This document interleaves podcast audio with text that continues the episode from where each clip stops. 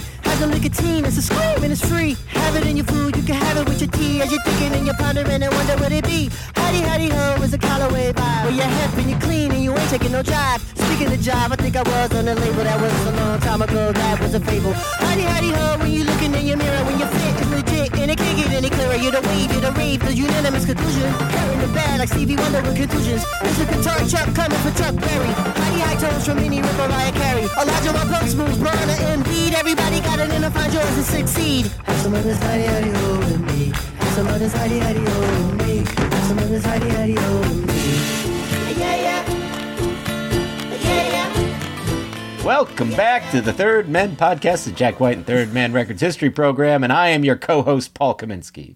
And I am your hopped up on ginger beer co-host James Kaminsky. How you doing, James? I Popped up on ginger beer, Paul. Oh, that's right. You just said that.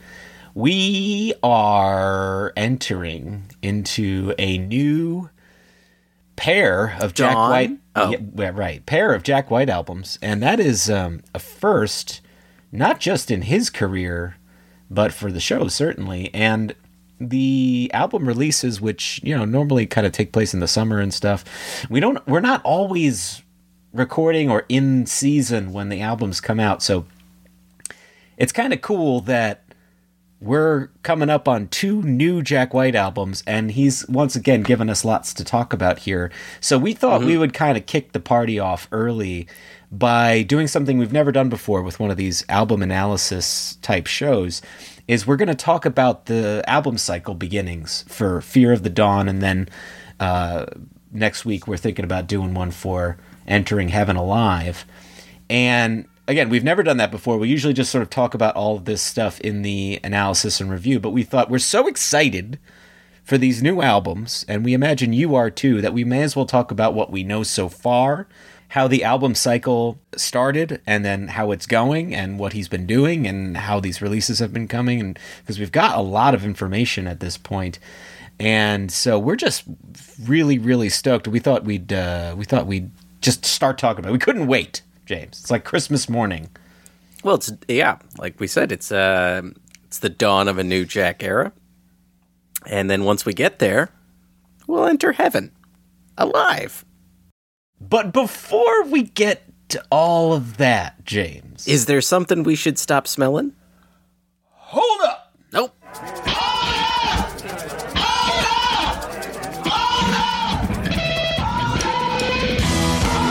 Wait a tick. One damn minute, everyone.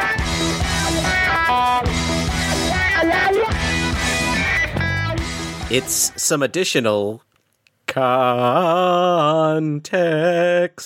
Hold Up is the portion of the show in which we get a little bit of additional, as I said before, context about a bit of the show that we have talked about in previous. It's not a smell of fact, which is another segment of our show. This is more of a, Huh. well, that makes more sense to me now, sort Yeah. of situation. Or, oh, I get that. Huh.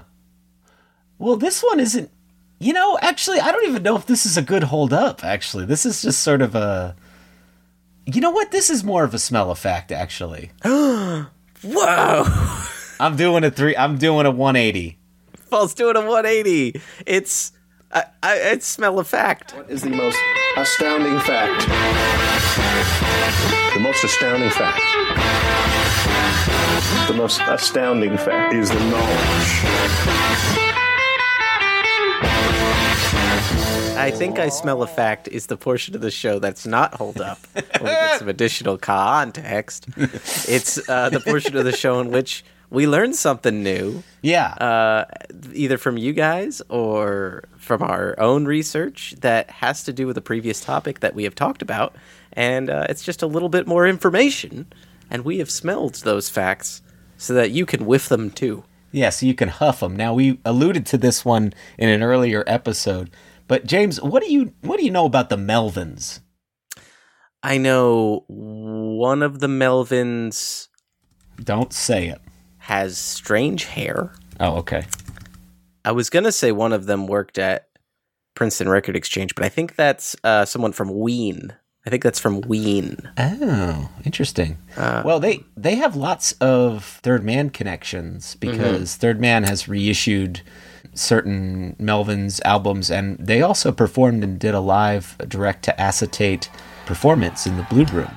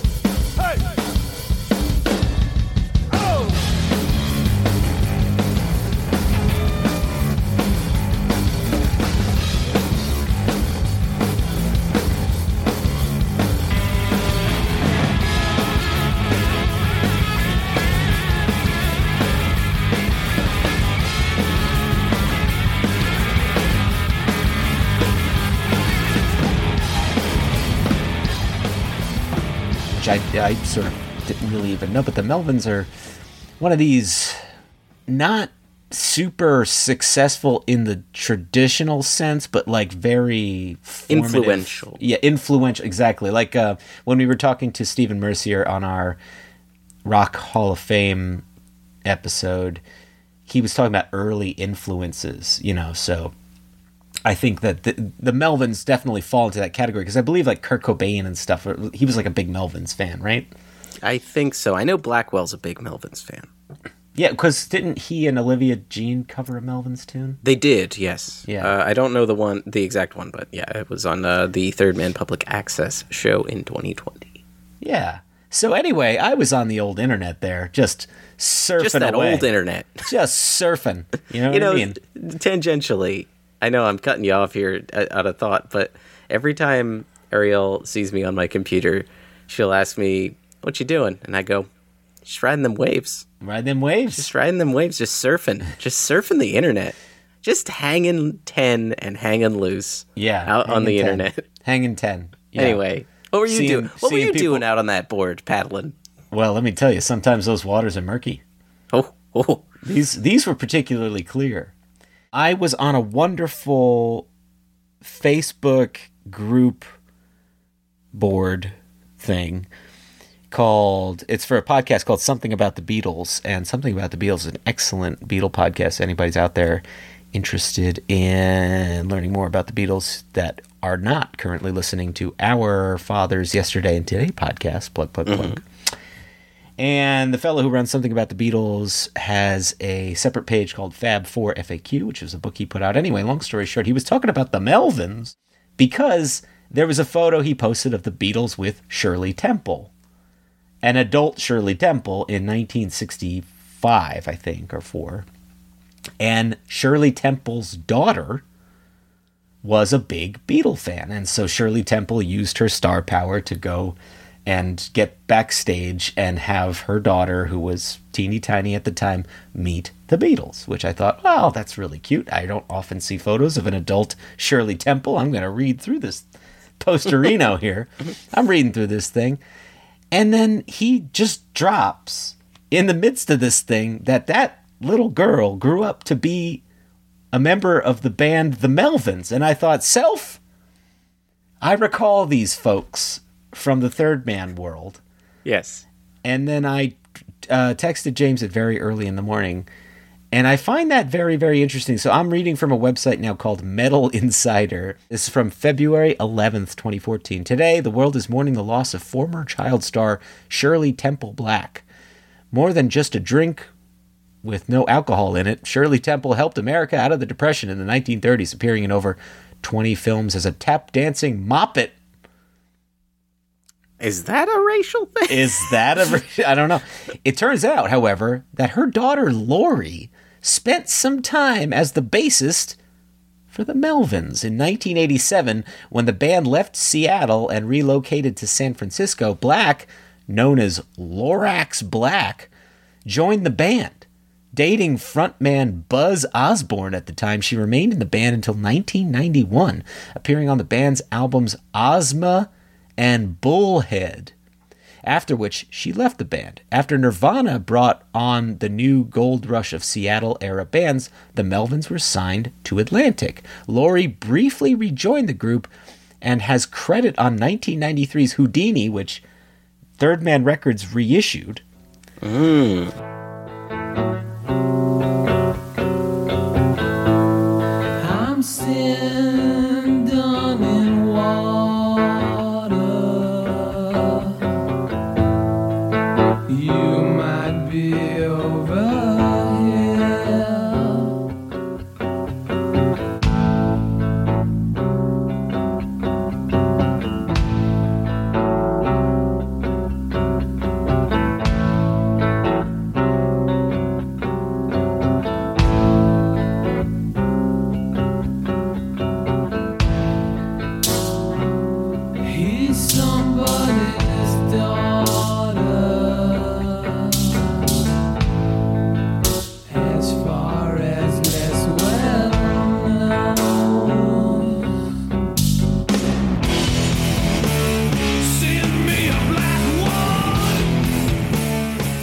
the band, one of the band's more popular albums. Buzz Osborne has claimed that although she's credited on the album, she didn't play on any of it.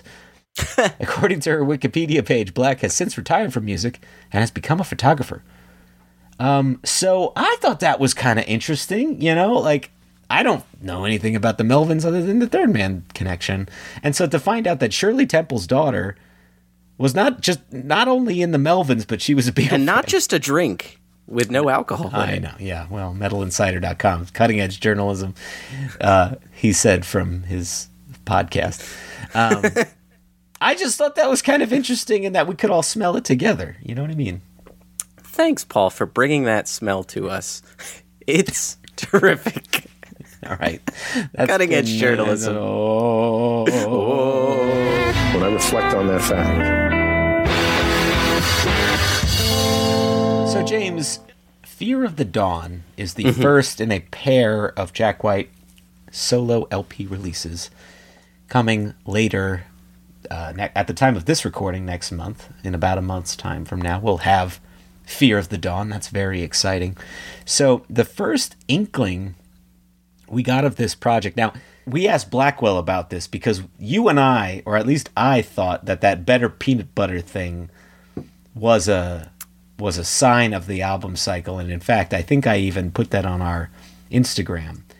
Yes. I mean, we it, it made us excited because it's a recording of Jack doing something weird, Yeah, saying something backwards, which if you play it, butter, yeah. yeah. which you play it forward says you got to make it better peanut butter. Gotta make it even better peanut butter. Gotta make it better peanut butter. Gotta make it peanut butter. Gotta make it even better peanut butter. Gotta make it better peanut butter. Gotta make it peanut butter. Gotta make it even better peanut butter. Gotta make it better peanut butter. Gotta make it peanut butter. Gotta make it even better peanut butter. Gotta make it better peanut butter. Gotta Yeah. And I think when we asked Blackwell about that, he said, I think that was nothing.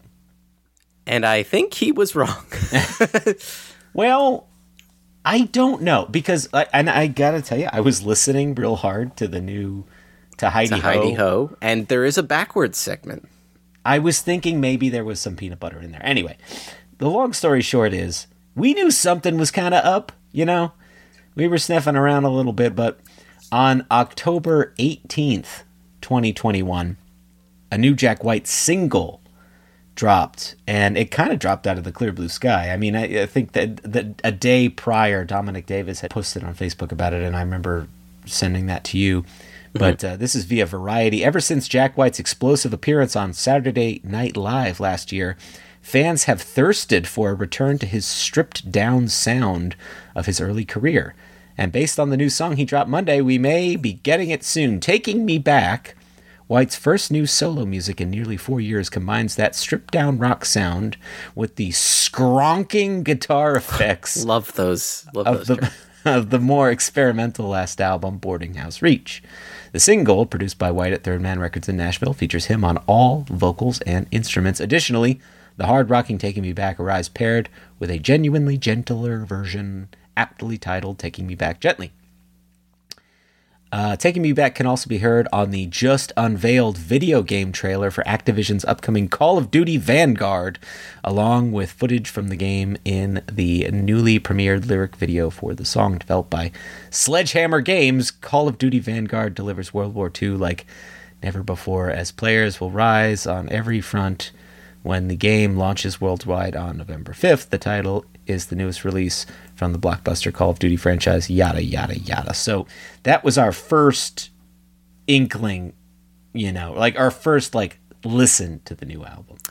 Although, if you were a careful puzzle solving sleuth out there, if you were a rough detective, if you will, Uh-huh. at the London show opening, you would notice in the phone booth, the yellow phone booth that they have at the Third Man London, there was a certain puzzle. I don't remember exactly what it was, but if you called a certain number on this phone booth, you would be able to hear Taking Me Back early. So you could hear it before everybody knew what it was uh, through Really? the phone. Yes. Did people do that? A couple people did. Okay, but it's glimpse of a classic UK telephone box which is nestled by the door and plays secretive recordings of White's voice. It definitely was playing taking me back. Well, it was interesting. Like we when we talked to Blackwell, we had asked him about that because I think you asked him actually why it wasn't played at the show, and I guess they thought that the new Jack White single, or they were going to release it in conjunction with Third Man London.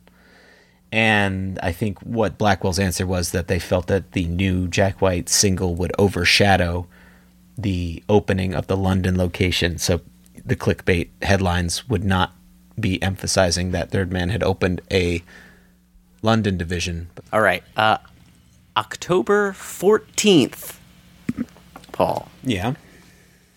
Jack White posts a photo to Instagram that says, I'm not one to post pictures of his food, but some damn interesting pareidolia in my eggs this morning. It's no Jesus or Mary, but I do think it's the man in the moon. Ah. And if you look in the photo, there's a picture of eggs. there is there is a glimpse of the 45 single cover for Taking Me Back. And in the top left it says call me it's blurred out but it says call me exclamation point 965 pound pound 710-8423. Now people who took that number and went to the Third Man Records phone booth uh, were able to call that number, and when they did, they would hear a little snippet of Taking Me Back. Amazing. Amazing. I did not know any of that. Yes. So uh, it is just a little sooner than we we had gotten our first inkling, as you had posted. yeah, that, but that's really interesting. Yeah, I mean, I love that he does that. That he fucks with people like that. I mean, it's really, it's really cool. And you know, the song, I'm he, I'm happy he went out with a real strong track. Uh, because I think "Taking Me Back" and the gentler version are strong tracks. Uh, what were your Yes. first impressions of "Taking Me Back"? hold on, I gotta Google what pareidolia is. It's a type of apophenia, which is a general term for seeing patterns in random data. Ah, interesting. Anyway, um, my initial uh, reaction was this sounds like what I wanted it to sound like. This is what I wanted Boarding House Reach initially to sound like. What I think a lot of people did, which is um, that riff rock. Yeah, It was very exciting. It felt like I got, you know, it felt like I got a present. it was, it was like, oh, this is great. Uh, and then taking me back gently pushed it over the edge for me, and that I was like, oh, this, this is we're back to Lazaretto style Jack, and I am hundred percent into it, and it was was super psyched and amped to hear them and to, to see that uh, Pokey Lafarge was on there. Yeah. And you got your other third man tastemakers, uh, such as Fats Kaplan and Dominic Davis, just uh, all lending their, their musical credits to it. I was extremely pleased. Yeah, it's interesting that he made such a hard turn towards synthesizers in the last five years or so, because the Lazaretto era you're describing there is a very distinctly different sound than almost everything post it. You know, like they're they're entered at a certain point, like at a certain point, the the synth just kind of entered into his lexicon in ways that it never did before. And now it's almost inescapable. There's always some kind of weird squawky synth on the stuff. And I'm not I like it generally, although but it is interesting that that his style has changed so much even in the last, you know, 5 years or so. Yeah, the sound change went from a distinctly analog sound. Yes. even in even in recordings that were on it such as the crows or whatever it was an analog sound because it was taken lifted from a from an lp you know from a Right. hunting record Yeah, yeah, yeah. uh, so it still had that that that sound to it and everything was uh, you know felt a little more organic and now now we have uh, the opposite of organic we we have the synthesizer has has taken hold and uh, again I am not against it but I agree with you that it is a a bold new direction that has never found its way into his music or at least f- eh, found its way up front and center Yeah, I guess Help a Stranger was a little bit of a, re- a return, but but even that even that, right, has all this stuff. I mean, I guess I look at a song like Shine the Light on Me and I think, okay, that's like a Lazaretto style version of what a boarding house reach song was, you know, a little Yeah. more like you say, organic, a little more feels like it was created by human hands kind of thing. right Whereas Boarding House Reach, I never got the impression listening to that album that it was created by human hands. it felt like it was, uh, Well- you know, robot stuff. I don't know. Well, uh, I think it was another way of artistic expression, and I see it more as the fine artist in Jack coming out in this because he's experimenting with sounds Yes.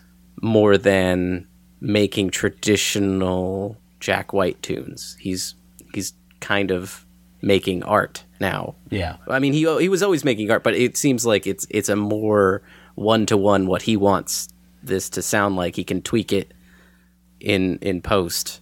Right. Um, it's just versus- it's just so weird though. Like that that flip, that directional Yeah. flip. It's it's it's Yeah. so hard. It's so abrupt the directional flip. And I don't think you could argue that it has gained him anything commercially.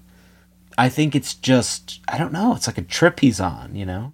yeah, I mean, it's the Dylan goes electric Yeah, kinda. Yeah.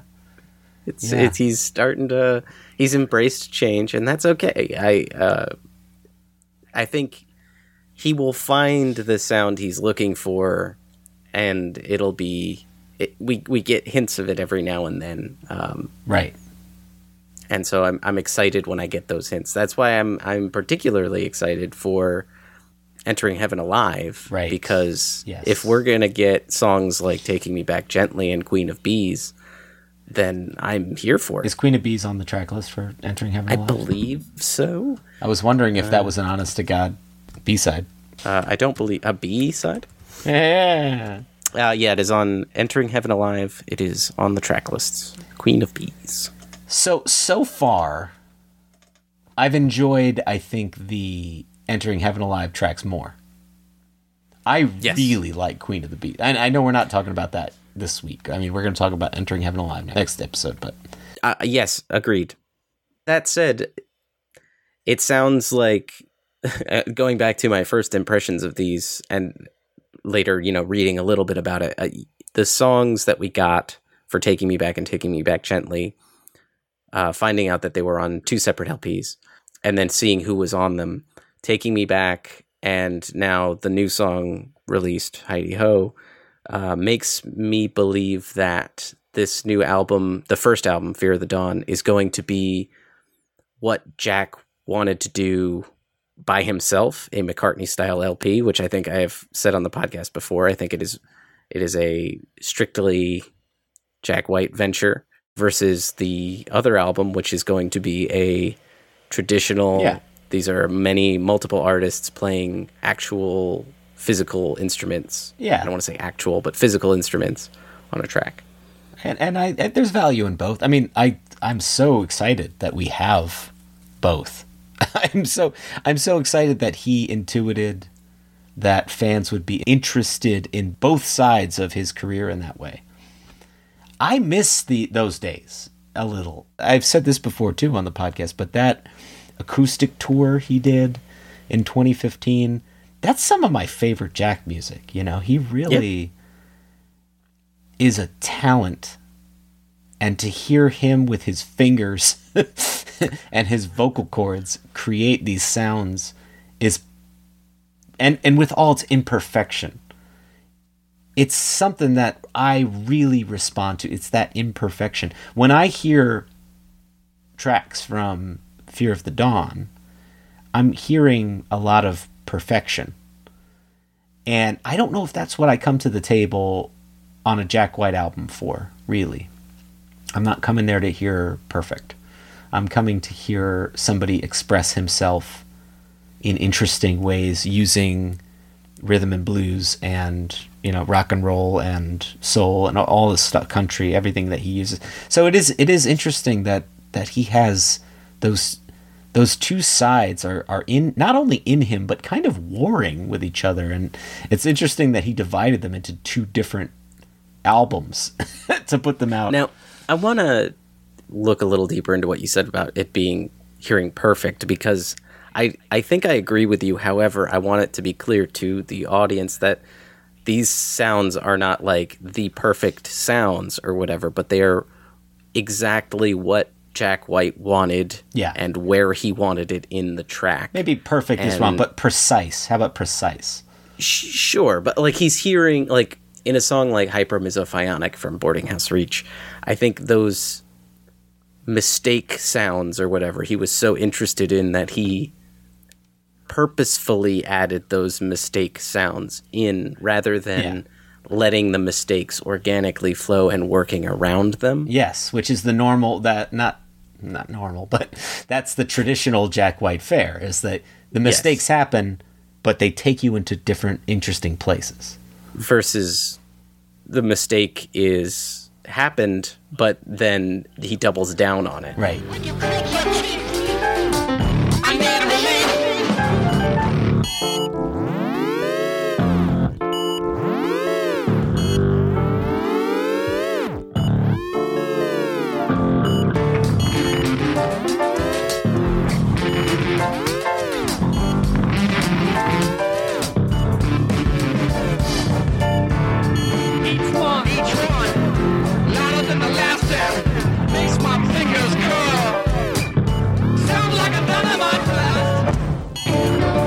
So yeah, I, I just wanted that to be clear. Like these clearly these songs aren't going to be they, they aren't like the pinnacle of perfection or whatever. But like that it's it's it's messed with to the point of him Right. being able to move stuff around and whatever. Yeah, I'm talking more about execution, and, and maybe that's maybe purposeful or precision. You know, those words are maybe more appropriate. But I guess perfect is what I what I mean by perfect is very clean. Um, Yeah. I mean, it's clean in a gritty yeah, way though. Like Yeah, it's yeah. still it feels a little dirty still, but Right. in a but I know what you're saying like it I think that's just the the synthesized effect of it all though. It, and that's and that's the thing that runs so counter to everything we've been used to since up until 2018. 2018 was the big break. Somebody, I, fucking Chris Rock, really got in his head. Like, you know, up until 2018, there was a very certain kind of Jack White sound you could expect, and then right at that juncture, boom, it changed. but say what you will, the man hates expectations. well, I get, yeah, no, none of this is a complaint. I just find it fascinating. It is. It is very fascinating. And I mean, you say Chris Rock, but like Q-Tips on Hi-De-Ho, he's in that time frame too when he, you know, Jack was hanging out with with Q-Tip Yeah. and, and Chris Rock and stuff, and you know, he's still hanging out with him. And I am.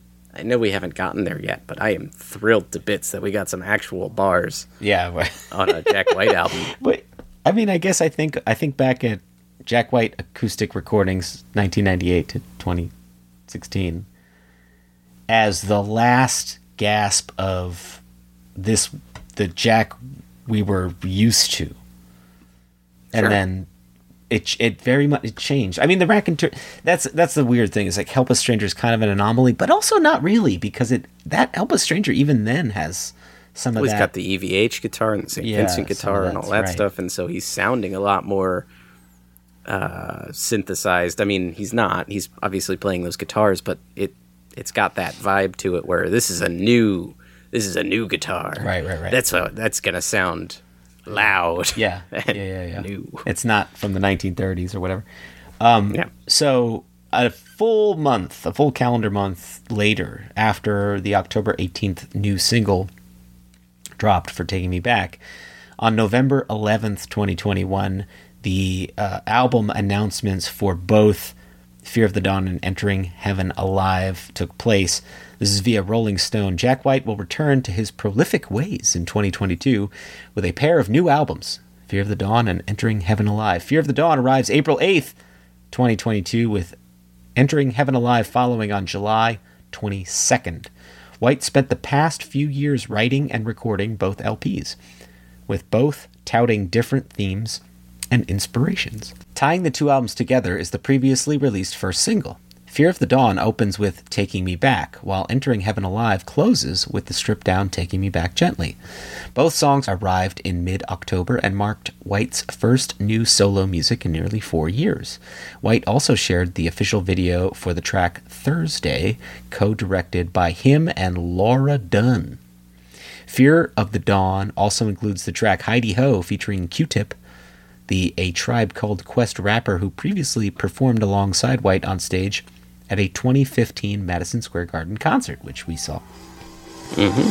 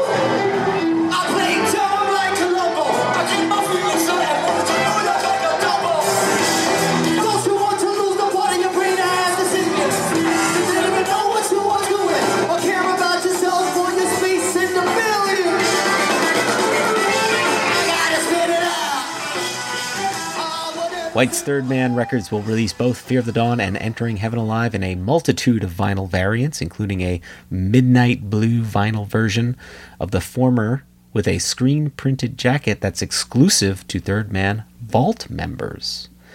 Both LPs are available to pre order now ahead of their respective release dates.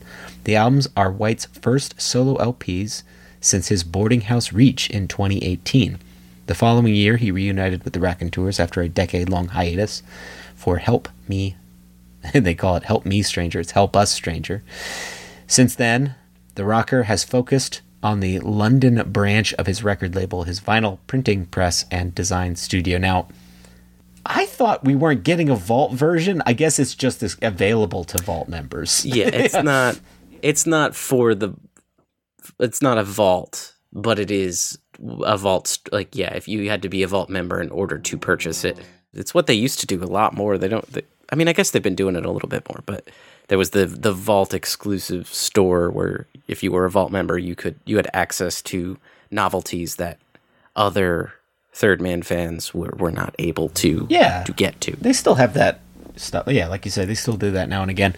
I'm kind of interested in um, understanding the reasoning behind that. Maybe when Blackwell's next on the show, we can ask him. But I wonder if they saw a hit, you know, in sales from from Vault subscribe. I mean, honestly, they would probably want the Vault dollars more because that's 75 bucks as opposed to whatever the 30 I- Yeah, but I don't think they make money on those. I really don't think they make very much money on them. On the vault? E- Everything Blackwell's told us, either to us or to the general public, has made me believe that this is not. It's not um, a loss, but it is not a, you know, money maker because I.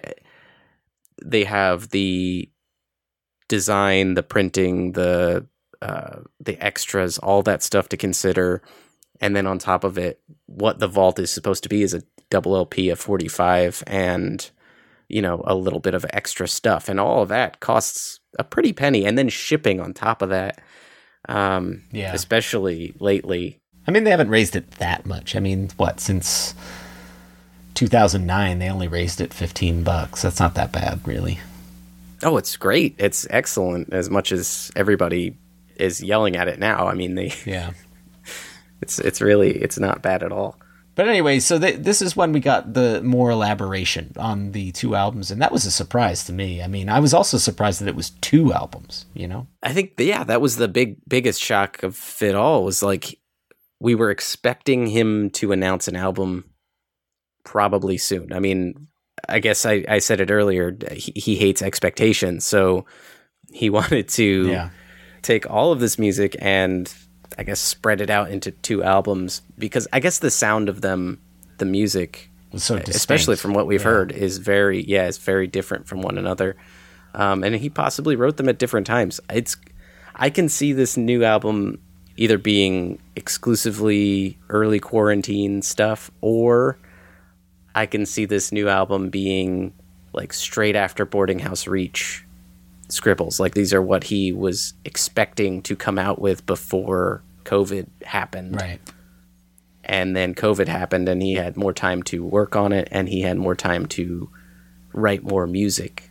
Yeah, I mean, and we talked to Ben Jenkins, and you know, he had elaborated to us that Jack had talked to him about having this glut of material.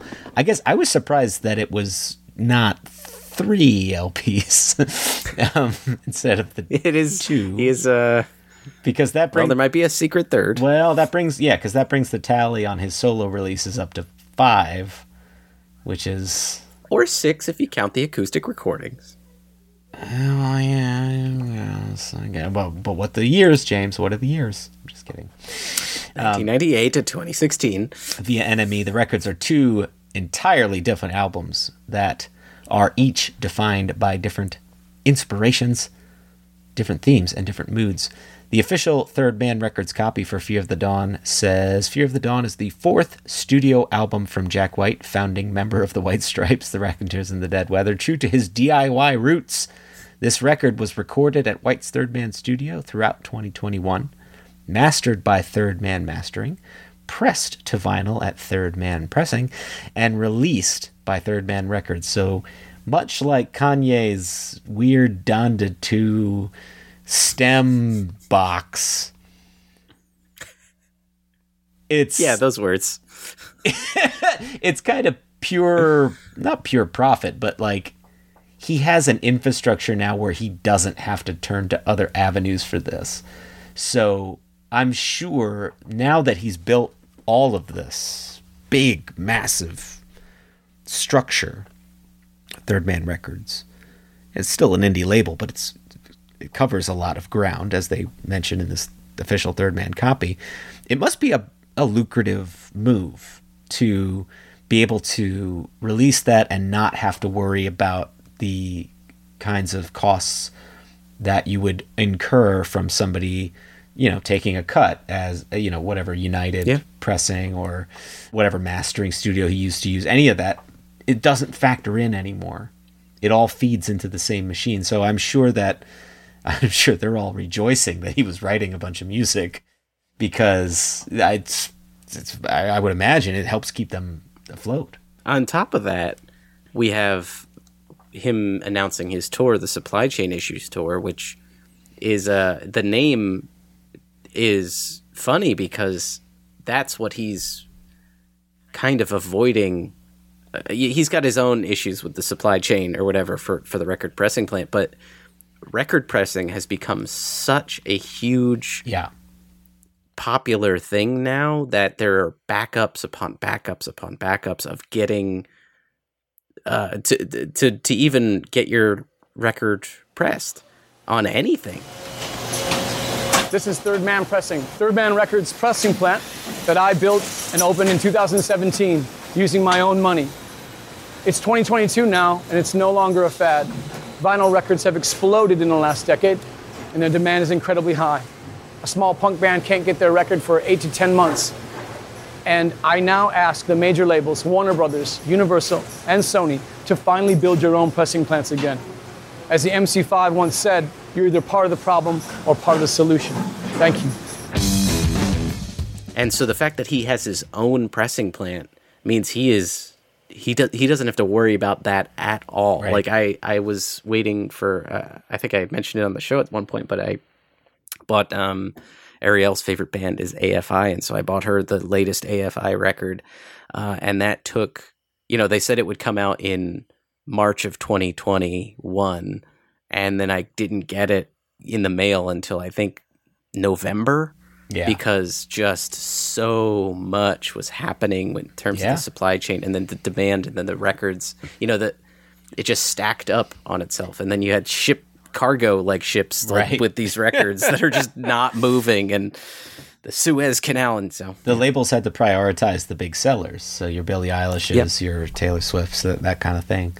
right and your Olivia Rodrigo's and all of them Yep. uh, what, what was the big the Taylor Swift stuff is what there was somebody uh, a big pop star who Lana Del Rey I think it was Lana Del Rey the demand to press the records like outstripped the plants available to press them or something Wild. yeah because it was a pop record that they're pressing to vinyl like it's that hasn't happened in, Yeah. in a long enough time so they don't have enough machines yeah, the infrastructure is not there. So I mean, again, Jack has this intuitive, you know, really forward-thinking attitude where he anticipates this stuff and built his own infrastructure. he said, "Well, I'm not going to be beholden to them." All he needs is the nurdles, the the plastic pellets Right. needed to Yeah. to make the records. And once he gets those, he's good. Yeah. I mean, then you have shipping stuff, but you know, aside from that, and it keeps people employed. I mean, the guy, it, it is really remarkable what he's built, and and it's interesting. I, I think I touched on this in our last episode with Amy Hart, but I, I do really find it, uh, you know, not to kiss his butt so much. I mean, not not not that we're not talking on a fan podcast about the guy, but it is kind of crazy that this dude realized that he could cause he could have just invested this money like real estate or something, but instead he took his money and his fame from the White Stripes and invested it into his legacy at such a young age that he could transform himself. If the music bubble ever burst, if people just stopped giving a shit, he would still be pressing records and he would still be involved in the business. You know, it's really kind of awesome that he did all that and he built all that. And, you know, all these people who are looking to tear him down for being a recluse or weird, whatever. Yeah, I mean, maybe he has uh, certain eccentricities, but the man is so fucking savvy. Um, Yeah. It's really wild. It boggles my mind sometimes. So, anyway, going back to Fear of the Dawn. So, the track listing for the record was also released in conjunction with the announcement. The record is 12 tracks long. We start with Taking Me Back, followed by Fear of the Dawn. Track three is The White Raven. Interesting that that is track three. Hi-De-Ho featuring Q Tip. Eosophobia is track five. Track six, Into the Twilight, followed by Dusk, followed by What's the Trick, followed by track nine, That Was Then, This Is Now, which I can only assume is a cover of the 1980s Monkees single.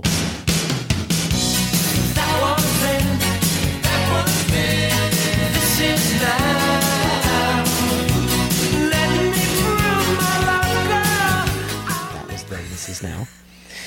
Track 10 so. is it Eosophobia Reprise. I don't know if we've ever gotten a reprise. Uh, And in fact, I think we've talked about that on the show before, that we were hoping for a reprise and never got one. Interesting. I don't know. Uh, track 11 is Morning, Noon, and Night. And then the final track, Shedding My Velvet, which I love that title. That's a really great title. Now, I just had to Google it because I'm I didn't at the time. I'm sure everybody who's listening to our podcast and heard this track list at some point did Google it. But eosophobia is a rare but morbid fear of dawn or daylight. Ah, interesting. Fear of the dawn. Fear of the. Dawn. Ah, there you go. That's interesting. So, yeah, not a lot you can glean from the track titles, although there does seem to be some themes happening there. On December 10th, James, you had alluded to this, there was a tour announcement. So that's the next step in the album cycle. A tour announcement, the Supply Chain Issues World Tour announcement dropped. This is via Music Row. Jack White has announced the initial dates of his upcoming Supply Chain Issues Tour in 2022, which will include shows in North America, Europe, and the UK. The tour will celebrate the upcoming release of two brand new albums Fear of the Dawn, which arrives everywhere via Third Man Records on April 8th and entering Heaven Alive on July 22nd. The tour includes White's first headline shows in four years and will kick off with two special Fear of the Dawn album release shows on April 8th and 9th at Detroit's Masonic Temple Theater. Hmm. The run will continue through August in Kansas City. Along the way, he'll play two shows in Nashville on April 30th and May 1st at Ascend Amphitheater. Tickets go on sale general public 10 a.m. Friday, December 17th. Now, I got my tickets. I am going to see him at the YouTube Theater on May 31st here in Los Angeles, California. He's going to be vlogging right at you. He's going to vlog all over me. James, uh, you're seeing him too, right? You got your tickets? I do have my tickets. I'm going to see him in Washington, D.C., and I'm excited to do that. And then I, I may or may not be seeing him in Baltimore. Still haven't talked to Mike about that. Yeah. Um, got to figure that one out. But I'm excited for it. And it was a bold move for him to announce this tour when he did. Yeah. Co- COVID was still happening. Mm-hmm. However, it was at a time when it was easing a little bit, and everybody was like, okay, maybe we could start doing tours again. Right. And then I don't know about you, but Omicron then popped up, and I was like, oh shit, uh, well, this tour is going to get canceled. Yeah. then Omicron's subsiding now. So fingers crossed. Fingers crossed. Yeah. But interesting to note, and I wanted to bring this up to you, James. So he scheduled his UK dates after Glastonbury. I find that to be interesting because when you look at this listing of all the different dates and places and things, there's not a whole lot of festivals on here. You get North Charleston, South Carolina's High Water Festival in April. Mm-hmm. You get Mad Cool Festival in Madrid, Spain in July. I think that is it. That is two festivals. Now we know he hates playing festivals. but I just find and and it doesn't mean that more can't be coming. They could be adding they could add dates. Yeah. But either that's him or and his team hedging their bets about COVID or it's him purposefully avoiding festivals to say fuck that because we know he doesn't like them. Yeah. I mean, a, a lot of festivals are still TBD because of COVID. So I think maybe a lot of places haven't booked their acts yet.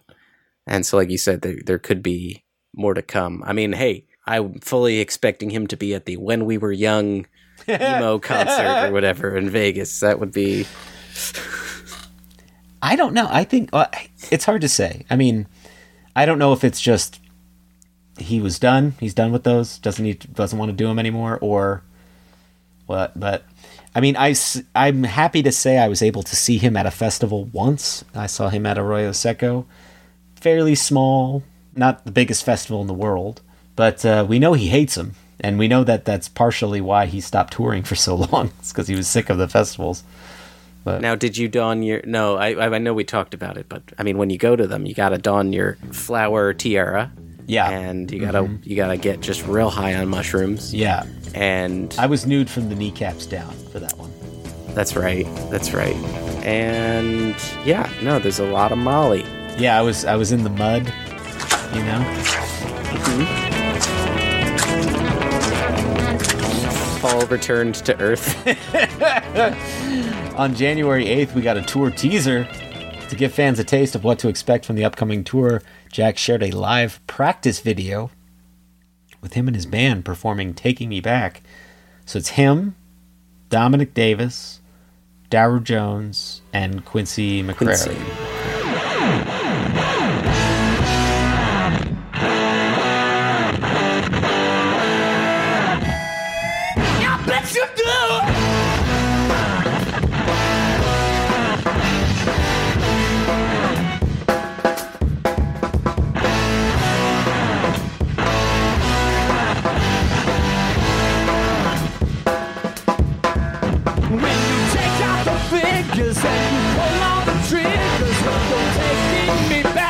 You're taking me back. When you listen to mystics, lay at your pick. Good to see them back.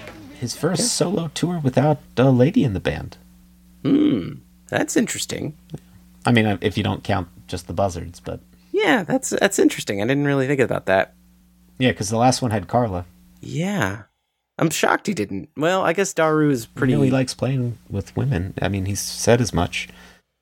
I mean, he's been he's been touring around doing SNL and stuff with Daru and Dominic. Yeah, that's so I fair. guess it, Yeah, I guess like proper tour. I mean that that Bernie Sanders thing was him, Blackwell, and yeah.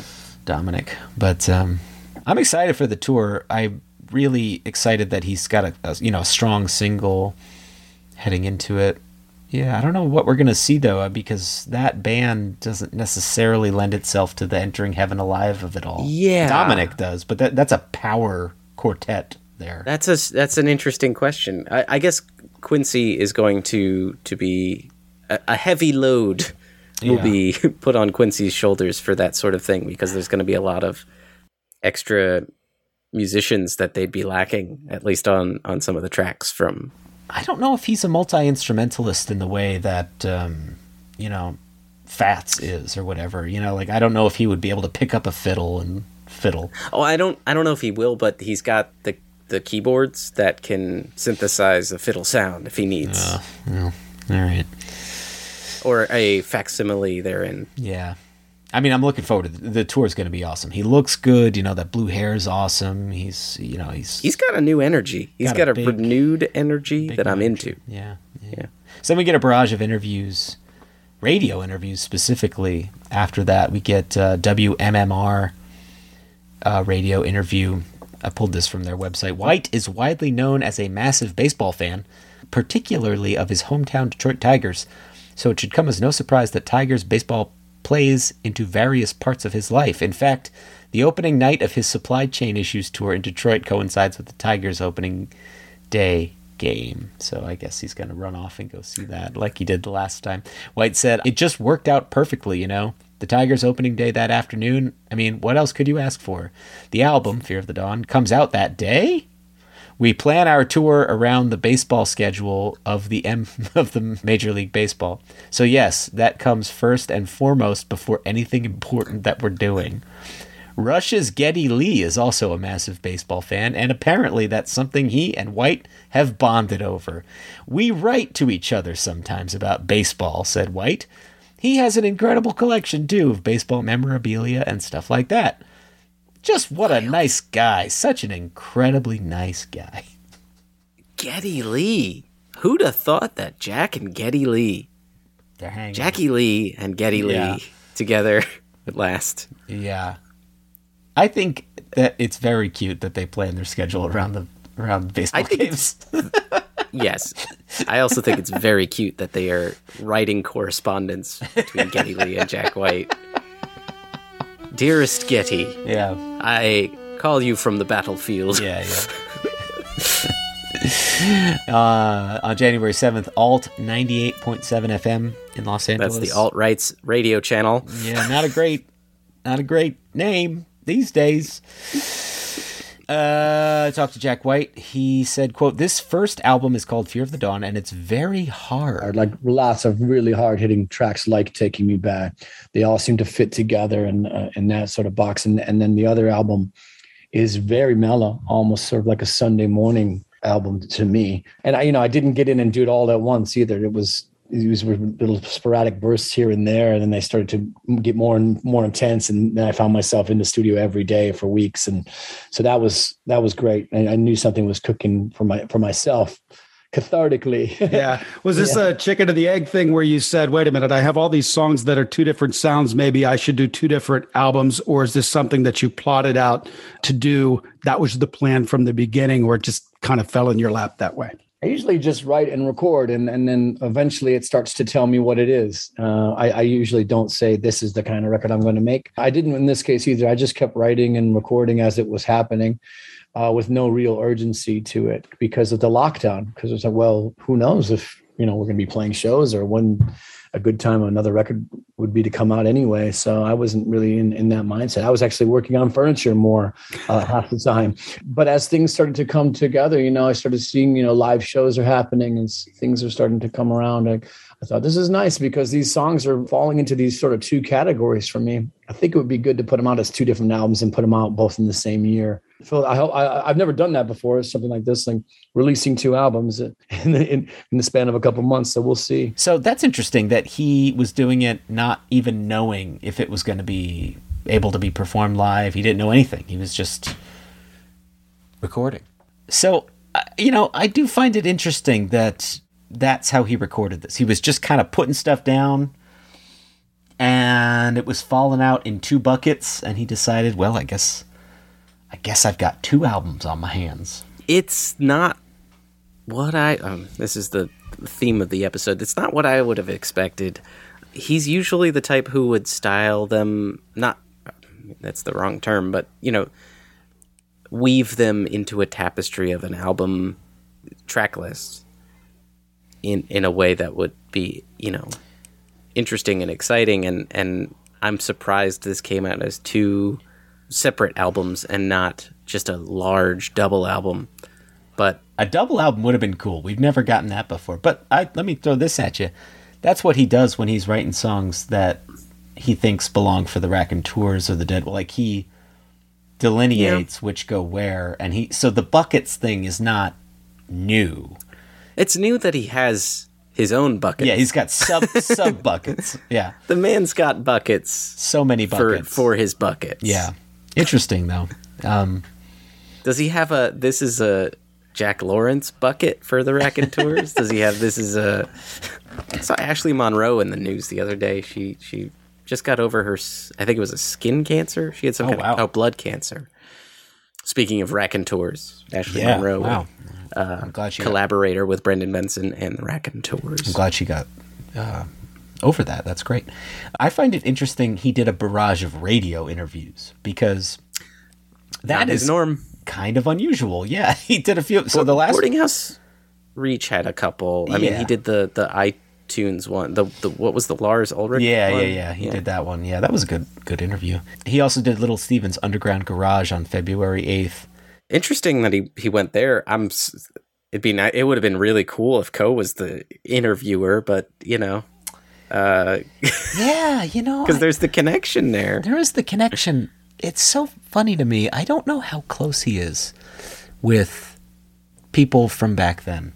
You know, we know that he obviously invited the Dirtbombs to play at the 10 year, and we know that he and Co had a little exchange. But sometimes I get the impression, and again, as an outsider, that people from that Detroit era are still kind of targeted, almost like how, you know, we have high school friends, but I really only have like one or two high school friends still to this day. I feel like at a certain point you kind of whittle those down a little bit. yeah, you grow and you change. You grow your and interests. Yes, yeah, you your life changes. and- and- yeah, right. Uh, not, that's not to talk derogatorily about any of them, but yeah, like the different eras of your life, I feel like you inherit a couple close ones that's that hang with you. Like Ben Swank is obviously one of those. Um, Dominic certainly is one of those, but it's I don't I don't know if I don't know how close he is with those guys. So it, it, it I don't know. I don't know if it had anything to do with Go. Uh, Maybe maybe it did. I don't know. I'm yeah, I have I have no idea either. Um but it is uh, it's just a wishful like it would have been cool to hear them chatting Yes. because we know they did like you said at the 10 year they they were they were backstage and and talking but yeah, whatever. I mean it's just an interesting coincidence at this point. Yeah. So that's when we get to February 11th here. A second single drops Fear of the Dawn, the eponymous track of the record.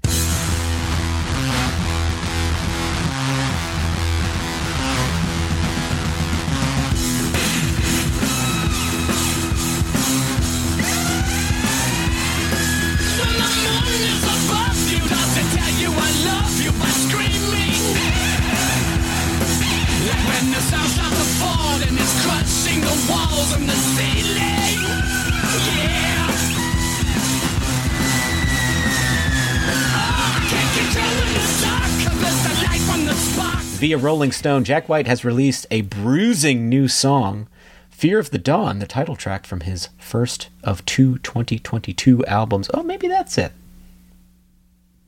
It's 2022. And he has two albums in 2022. Hmm, a lot of twos. One album, two albums, and then the year. Maybe that's the three? Is that a thing? I don't know. I don't think that's a thing. All right, whatever. Jesus. Fear of the Dawn finds White back in his always bountiful hard rock bag, pairing a heavy lead riff with some wild Get it get in my hard rock bag. theremin action, and spending as much time singing as he does shredding. White also directed the music video for Fear of the Dawn, which boasts a grit caked blue, black, and white color palette and features White and his backing band performing the song at an appropriately tight, chaotic angle. Fear of the Dawn follows Love is Selfish, which again we'll talk about on the next episode, which White released back in January and will appear on his other 2022 album, Entering Heaven Alive, out July 22nd. Interesting, 22nd, two albums, 22. Is that a thing? The two tracks, however, will also comprise a limited edition 7 inch single pressed on tricolor vinyl that will only be available at Third Man Records locations in Nashville, Detroit, and London on February 19th.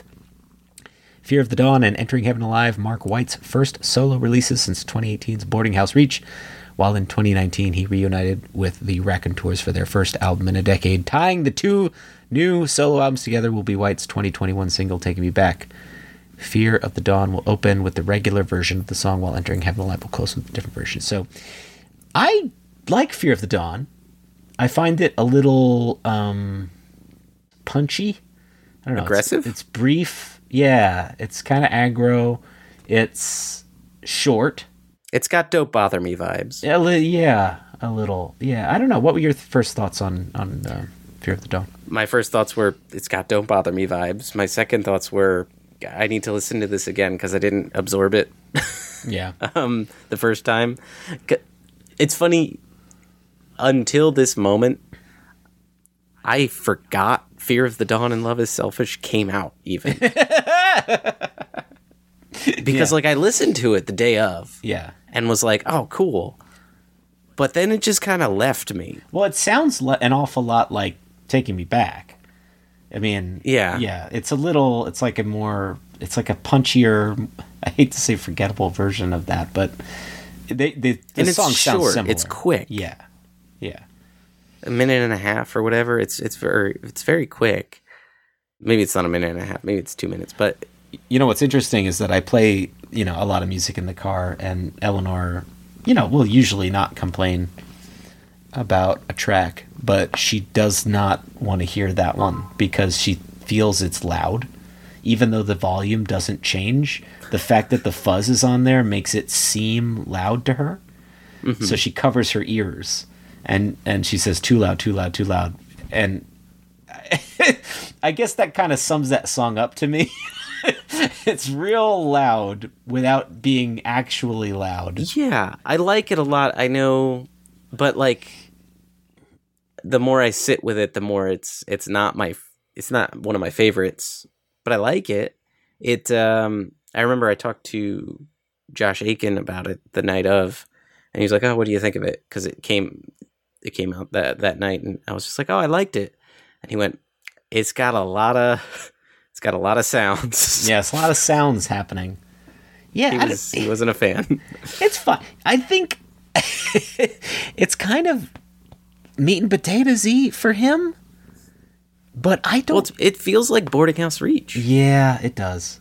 It does. And I I think it's not that view of it is not helped by the fact that the music video has him, Dominic, and Quincy in the masks, Right. And it just it felt uh, very very boarding house reach in the music video as well. But Yeah, yeah, I uh, I liked it. I, it's one of those songs that I saw that I listened to for the first time with the video, and that'll give you a different impression of things. did you did we talk about the Taking Me Back video? Because I liked that one a lot. Oh, you know, I. I think you mentioned it. I, I mentioned it. Yeah, that video's great. I, I mean, of the two, I like that one more. I mean, there's I think there's just a bit more going on. The visualizers for all these are really cool too. In fact, I'm really happy we've got those. He's been doing really awesome visualizers since well, I guess Boarding House Reach. The Raconteurs ones were awesome that he did. Um, the Help a Yes. Stranger ones, those were really great. But I I like the visualizers a lot. Yeah, and uh, I watched the Fear the Dawn one in uh, with the visualizer, Yes. not with the music video at first. Yeah. So I saw the Oh, you did? okay. Yeah. yeah. So I saw the um, the solar eclipse uh, image. Yeah, I waited. For- I waited on that one. There was a time when I never would have waited. I don't know. I forget what exactly happened. You know what it was? Ariel was staying with her mom because we were getting our ceiling redone, and she didn't want to be around it. And so I was just like bachelor reverted to bachelor life, and Yeah. I was up at like three in the morning and saw that was on Facebook. I was like, all right, I'll watch this visualizer for this new Jack White single I didn't remember was coming out today. Yeah, okay. Yeah, it's good. I don't mean to be so down on it. I mean, it's it's good. It's a really good tune. I mean, it's just um, yeah. We talk about a lot, a lot about expectations today. This would be the type of song I would expect. Ooh. The harshest criticism yet. Well, I don't say it necessarily in a bad way. You know, I, I think I don't know. I, I'm getting more excited about the um, the country sounding stuff. The love is. I mean, I know we're going to talk about it later. Love is selfish Yeah, was was better. very- yeah, and I, I like you know. Well, we'll get know. better is sub- subjective. Yeah. I liked it more. Yeah, yeah, yeah, yeah. They're good songs. They're good songs. Although, it, yeah, it paints a real picture. I think we understand what we're going to get here. We're going to get, tr- you know, traditional aggro jack rage with a lot of fuzz. This one, I got that on the mic. yeah, he's gonna be he's gonna be purring all over that. Um, well, that brings us to the third single that was released uh, at the time of this recording, only this past week. Hi-De-Ho was is the third track that was released as a single. Interesting choice for a single. It's the track featuring Q-Tip. And I will read the Pitchfork review of Oh no. this song. This is the revised Pitchfork review after they changed it. Oh, okay. I was gonna say I, I want to read the the revision that Jack posted Yeah. today. You can't say he didn't try. Oh God. Jack White is bored, and who could blame him? He's beaten every level of real life Guitar Hero, unlocked every character, and he seems to be on a quest to relieve an omnipresent boredom. Sometimes that means collaborating with Beyonce or working with a reunited tribe called Quest. Sometimes it means generating a minute's worth of wet fart sounds with his guitar before launching into a Cab Calloway sample on a song featuring Q Tip. And that was the thing that they got wrong initially. Mhm. They thought it was some sort of racist thing, which frankly, I did not know because I didn't know the Cab Calloway thing. So I would, I was equally unprepared for that. Uh, it's a stretch to call whatever is happening on this single from his forthcoming album Fear of the Dawn, Hi-De-Ho, a collaboration, more like two superstars fucking around for their amusement. For what it's worth, the two men were clearly having a ball. Q Tip sounds exuberant on his verse, name checking Chuck Berry, Mariah Carey, and Stevie Wonder's confusion, before White crashes back in, singing about finding your joy and your vibrations. Why? There's no why to anything on Hi-De-Ho. Just a lot of why not. It might be a joke, or it might not. It's certainly not all that good. But at no point during its chaotic, pointless four minutes does Jack White sound remotely bored. Good gravy. that's that's a spicy meatball. This is the sort of review that Jack White lives for to troll, uh, which he does. And I know I mentioned it a second ago, but he he his Instagram posted this the correction that they made, which was that uh, you know an early version was misidentified a Cab Calloway sample um, as an imitation of a muezzin call, uh, which he then says Pitchfork's Jason Greene doing exhaustive music journalism research again. Maybe Google the title next time, Jason. Pretty good.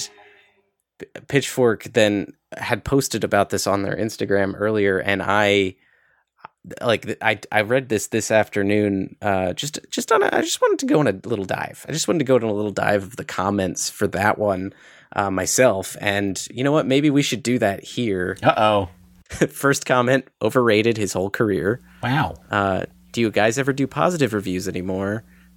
I'm sorry, your writers couldn't even do a two second Google search to realize this track sampled Cab Calloway's Hi-De-Ho Man. You can say the reviewer didn't try, though. nice. Roasted. That's good. Um, this article is trash. Gatekeeping jerks. Um, now, this isn't Ninja, which Ninja is a Twitch star who uh, has blue hair and plays Minecraft, or uh, he plays Fortnite.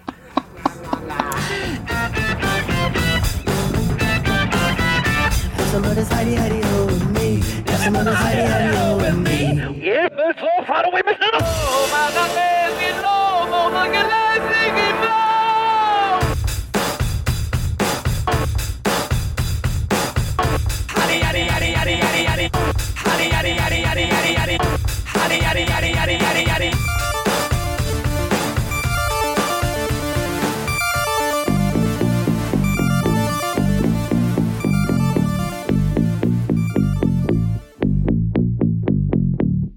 Now, I would like to say that I think that there was a non douchebag way to write that article.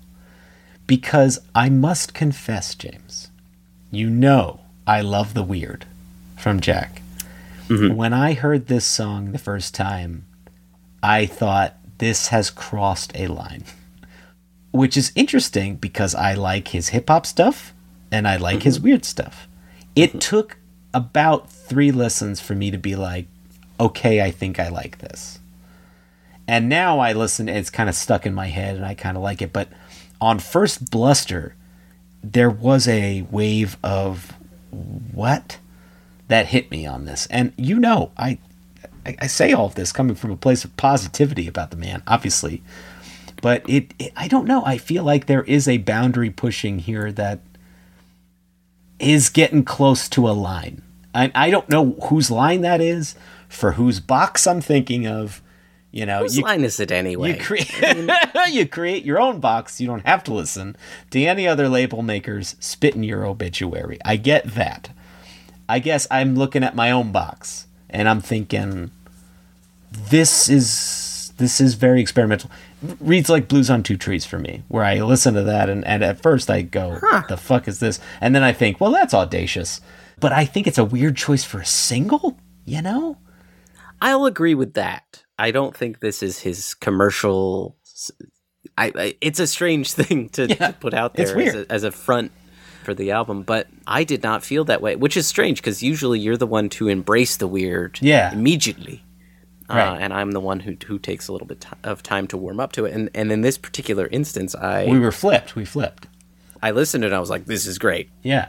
I loved it because I, wasn't sold until Q-Tip came on, but um, the the intro, I was just waiting for Q-Tip to come on, and I think that was my problem with the intro. Uh, when I re-listened to, it, I was like, oh, this has some like Pink Floyd vibes, Yeah, yeah. to it, um, which it was kind of neat. I was like, all right, I, I dig it, but I was like a minute and a half, actually on the on the dot. I think it's a minute and thirty seconds on the dot is when Jack starts talking about his jive. which is And- which is great. And you and I talked about when the snippet came out.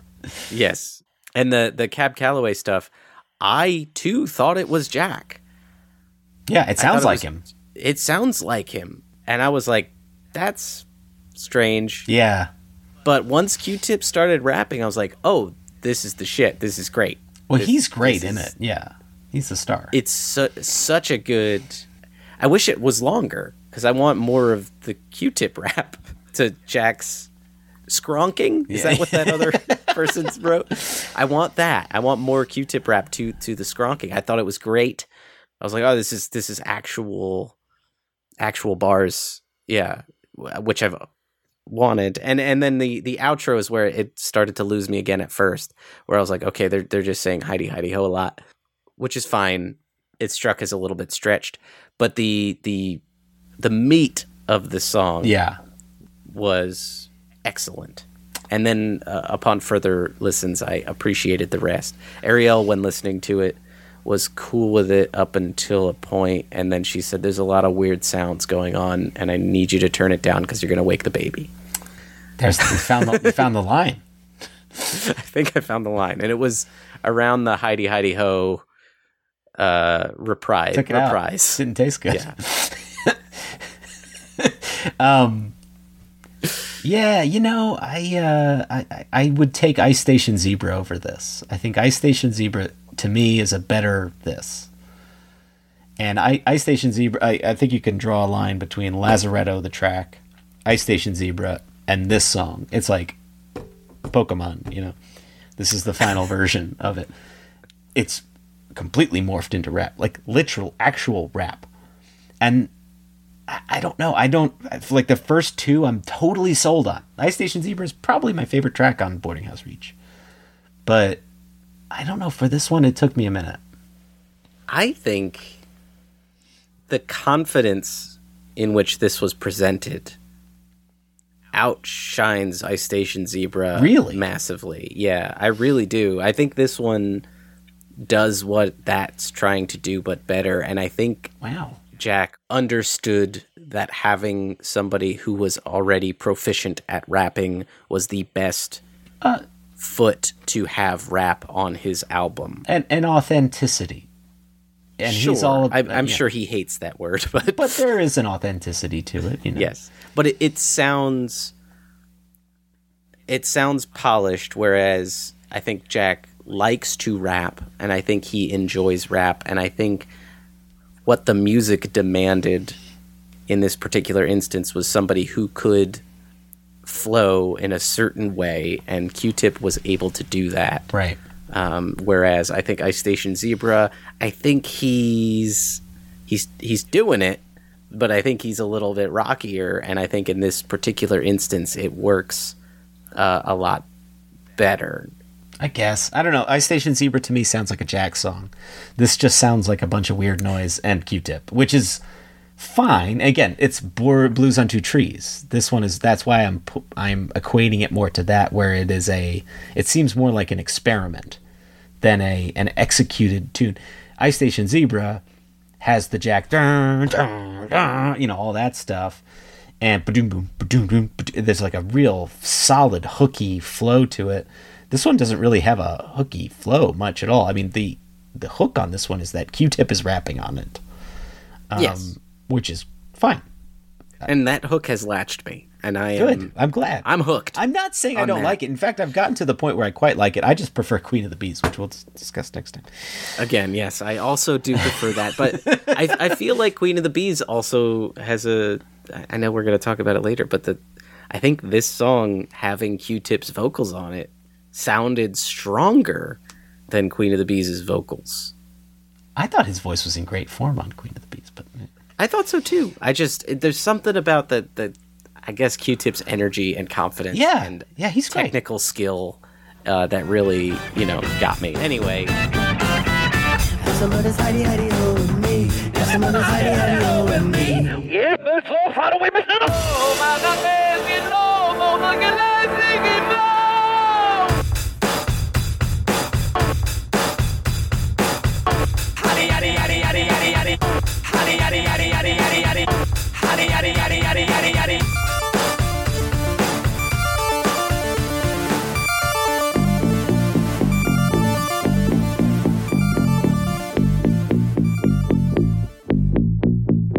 so that's it, James. That's the uh, that's the latest and greatest up to uh, up to the minute coverage you'll only find here on the Third Man podcast on a two week delay.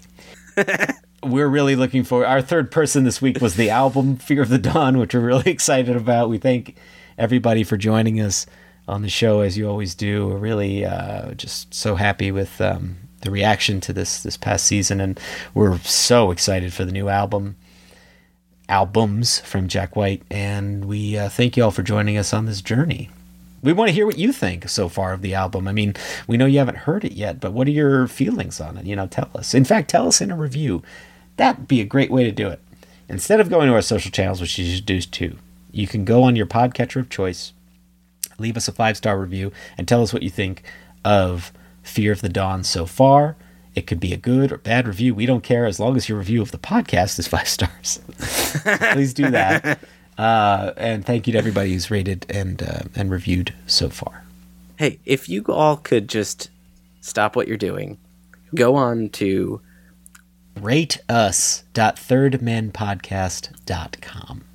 So if you all could stop what you're doing and go to rateus.thirdmenpodcast.com and leave us a five star review, but also make it a pitchfork style takedown of us, I would greatly Oh, wow. appreciate it.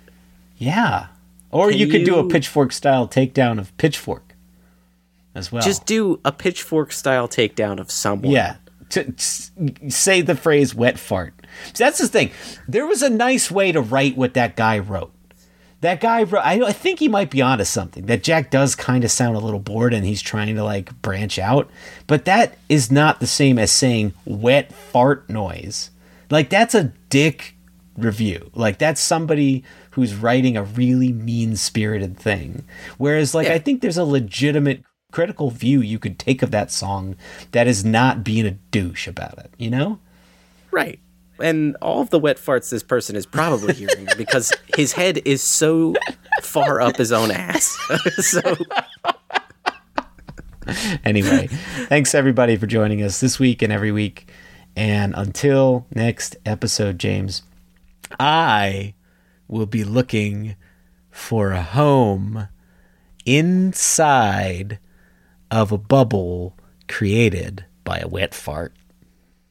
wow, gross. Yeah. Get out of there.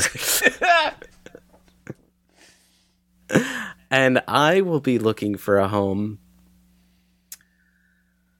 Oh boy. Huh. Really uninspired today, huh? I had something and then it left. We usually have people I- on the show that help change the energy, but instead it was just us in a in a Yeah. Feeding I each will other be like a looking- black, like a bl- like a dwarf star that's about to implode and become a black like hole. an like a like a fearful Ouroboros, like an anxiety ridden Ouroboros. I will be looking for a home uh, as the latest member of a tribe called Quest because Q-Tip is gone. Wow. and they don't like me very much, but I like them, and I want them to love me and respect me. it's an interesting dynamic. All right, everybody. We'll see you next episode. Bye. Let's go back to our song. Hey everybody, Paul here with a quick message for you.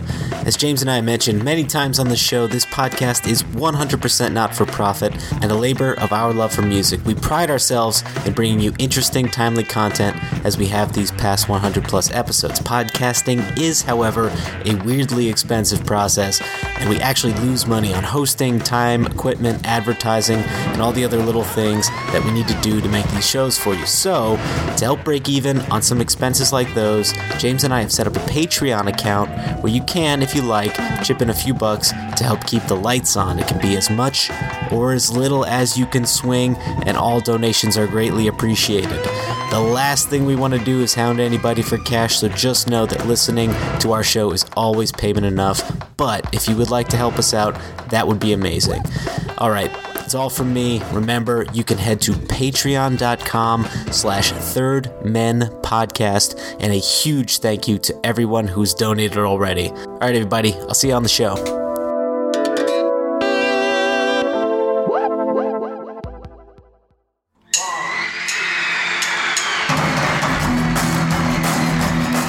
I'm John. I'm Paul. I'm George. I'm Ringo. And I'm Wayne Kaminsky. You are all invited to join us on a magical mystery trip through the lives of the Beatles every week on the Yesterday and Today podcast. This show details the chronological journey of the world's most famous band, using music, interviews, and rarities collected since the debut of John, Paul, George, and Ringo onto the world stage.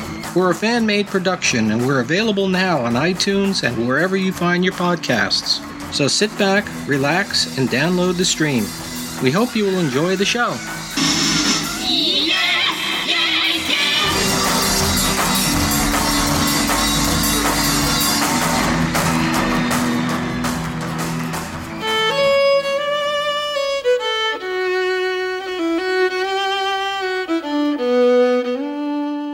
Uh, let me let me let me figure this out. This is again great audio. Let me Google a thing.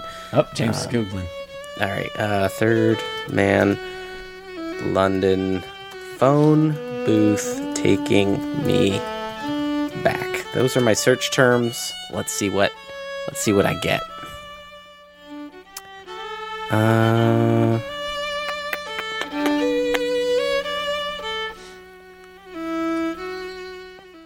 okay. Phone.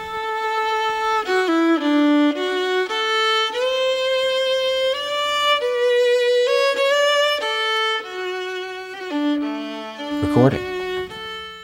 Jelly Bean. Ellie, shut She can, she can open doors now. Goddamn velociraptor.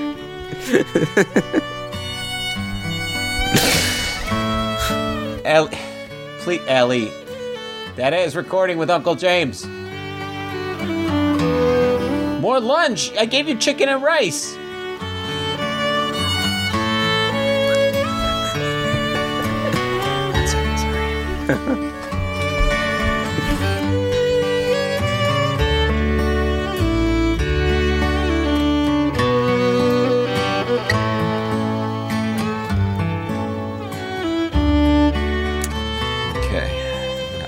Big pile of stuff here.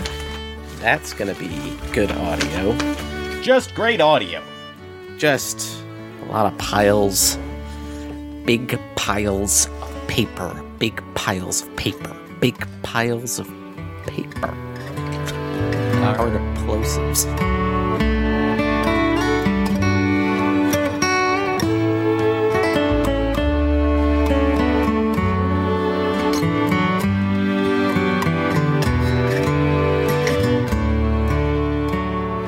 My gain is really loud to apologize. My voice is still a little weak, and the line that that hold up just created in the audition is it looks like I did damage to something.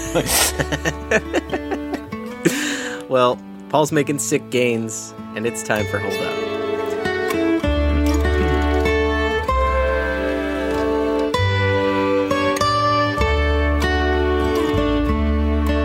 Our, um, uh, which you've never used once, I don't think, the shared there have been podcast notes document um, now has 261 pages worth of notes on it. And that's not counting all of the um, individual episode notes sheets or your note sheets. It's a lot of notes sheets. It's a lot of notes.